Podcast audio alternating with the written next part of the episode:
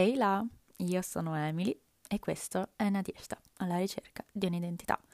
Buon anno! Come avete passato le vacanze di Natale? Come avete passato il Capodanno? Spero bene. È stato strano per me, ma era il 2020, quindi che ci aspettavamo, insomma. Io sono Emily e questo è Nadezhda alla ricerca di un'identità. Benvenute, benvenuti e benvenute nell'8° episodio di questo meraviglioso podcast. Nelle scorse puntate abbiamo affrontato la prima e la seconda fase con tutti gli episodi concreti annessi a queste due fasi e anche la terza fase ce la siamo raccontata. In questo episodio all'inizio volevo raccontarvi altre situazioni che mi sono accadute negli ultimi anni, però alla fine ho optato per raccontarvi una cosa che per me è di fondamentale importanza, ovvero il mio primissimo coming out. E no, non c'entra il mio orientamento sessuale, ma solo perché l'ho già raccontato quel coming out in un episodio del podcast Coming Out, storie che vogliono uscire. Lo trovate su Audible. Dopo questa marchetta, direi musichetta di atmosfera e iniziamo.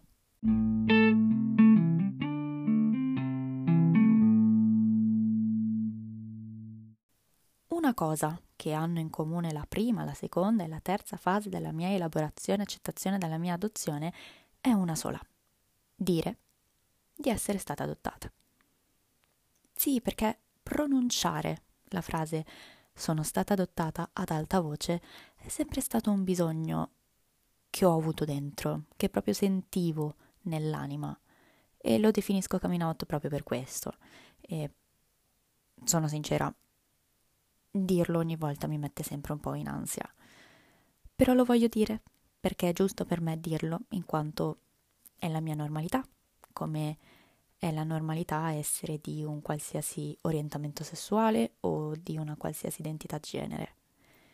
Certo, nella prima fase ero abbastanza reticente a fare questo coming out come persona adottata, però le motivazioni ve le ho già spiegate, ve le ho già raccontate, insomma non ci torneremo su un'altra volta. E con il passare del tempo ho preso sempre più consapevolezza ed è sempre stato più facile fare questo coming out. Ora, perché è un coming out necessario? E voi mi direte giustamente: ma Emily, nessun coming out dovrebbe essere necessario, tanto meno obbligatorio. E io vi dico che ci avete ragione, cioè è vero, verissimo. Se vivessimo in un mondo utopico non sarebbe neanche necessario, oltre che non obbligatorio, ovviamente. Il fatto è che la mia adozione a un certo punto di una conversazione salta fuori, inevitabilmente. O mento, tipo, che ne so, da chi hai preso i capelli rossi, e dico, che ne so, da mio nonno, o dico di essere stata adottata. Per me questo vuol dire necessario. Se non lo dicessi e mentissi, quello che sono non esisterebbe, cioè parte della mia identità non esisterebbe. Già l'adozione è avvolta da stereotipi, per la maggior parte negativi o completamente falsi. Dirlo quindi è anche una mia responsabilità per legittimare la mia esistenza, perché se qualcosa non viene menzionata mai nella vita, non esiste. Perché appunto non si conosce, e quindi se qualcosa non si conosce, non si sa di quell'esistenza, allora quell'esistenza non esiste. Ovviamente non sono solo, tra virgolette, persona adottata, sono tante altre cose oltre a questo.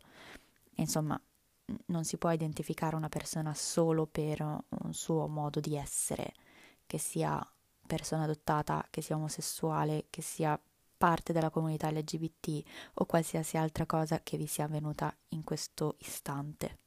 Ok? Qui direi che siamo tutte d'accordo.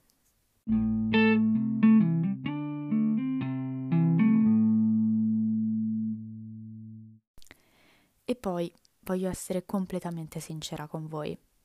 Dire "sono stata adottata" è anche togliersi un peso per me, e spesso uso questo coming out come filtro per capire se voglio, posso relazionarmi con un'altra persona, con la persona che mi sta davanti. Mi spiego. Togliermi un peso nel senso che a volte, proprio in virtù del fatto che la mia adozione è una delle primissime cose che esce in una conversazione, anche nella prima conversazione che faccio con una persona, io sono convinta di averlo detto a tutto, praticamente a ogni persona che incontro io sono convinta, o comunque che conosco da un pochino di tempo sono convinta di averlo già detto, di essere stata adottata. Con alcune mie amiche dell'università non è successa questa cosa e quindi quando stavano scherzando su non mi ricordo neanche cosa ho fatto un riferimento alla mia adozione e loro sono cascate giù dal pero e io ero tipo ups, cioè tipo loro erano ma non me l'avevi detto e io ah no, un po' alla Salvini, ah no, è presente il meme giusto? Sì, dai, lo avete presente. Insomma, amiche, se mi state ascoltando io vi voglio molto bene, mi ho apprezzato molto la vostra reazione. Comunque, infiltro invece nel senso che se una persona alla mia sono stata adottata mi risponde con ah, mi dispiace, io posso anche benissimo citare Ariana Grande senza nessunissimo rancore e nessunissima esitazione, ovvero thank you, next. Troppo cattiva, dite? Beh, raga, sono Scorpione, che vi aspettavate? Yay! No, vabbè, raga, cioè, non perdo neanche il mio tempo a provare ad educare una persona che mi dice ah, mi dispiace. Questo perché? Perché io non ho bisogno di compassione, ho subito sì un trauma, quello dell'abbandono, ma ho una famiglia che mi ama, che mi ha cresciuta in quanto io sono figlia dei miei genitori, quindi io di compassione non ne ho bisogno e sinceramente manco la voglio. Quello di cui invece ho bisogno è empatia e essere capita ed essere compresa. Questo è quello di cui ho bisogno, non assolutamente di compassione della serie o poverina, a me dispiace che infanzia traumatica e bla bla bla. Ora faccio un bel respiro e mi calmo, giuro.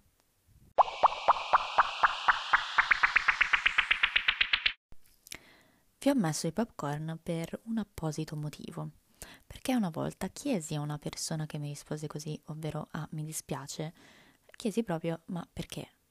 Perché ti dispiace? E quella persona ha iniziato a balbettare ma perché, per come, per quando, e non so, non sei con i tuoi veri genitori, mi dispiace, e ah, ok. Dizionario alla mano. Genitorialità, condizione di genitore e anche l'idoneità a ricoprire effettivamente il ruolo di padre o di madre. Mia madre biologica ha rinunciato alla potestà genitoriale perché non era nella condizione di ricoprire il ruolo di genitore, per n motivi che non ho assolutamente idea di quali fossero, ma aveva i suoi buoni motivi, se lo ha fatto giusto, giusto. Quindi i miei genitori sono le due persone che hanno adottato la sottoscritta e la conclusione dunque è che mia madre biologica non è un mio genitore, quindi i miei, tra virgolette, veri genitori sono quelli che hanno la patria potestà, ovvero i miei genitori, tra virgolette, adottivi. E invece mia madre biologica è semplicemente colei che mi ha messo al mondo, che ringrazio, che voglio molto bene, a cui voglio molto bene, non so più parlare l'italiano perché mi sono un po' arrabbiatina e lei l'avrò sempre nel mio cuore, cioè avremo sempre un legame perché sì, cioè, fa parte del mio passato e quindi le voglio bene, punto. E invece i miei, appunto, tra virgolette, veri genitori sono i miei, aperte virgolette, genitori adottivi, chiuse virgolette. Ed è con loro che ho il legame figlia-genitori, non con mia madre biologica o con mio padre biologico. Abbiamo capito la differenza, ok, perfetto. Poi si dovrebbe aprire tutta una parentesi sulla risposta, ma che figata, alla mia, appunto, al mio coming out come persona adottata, però no, oggi non ce la faccio, mi sono già arrabbiata troppo e vi ho già parlato anche troppo. Insomma, ok, va bene, dico solo questo, la risposta ma che figata non va bene, però è meglio del ah mi dispiace. Ecco, concludo questa piccola parentesi.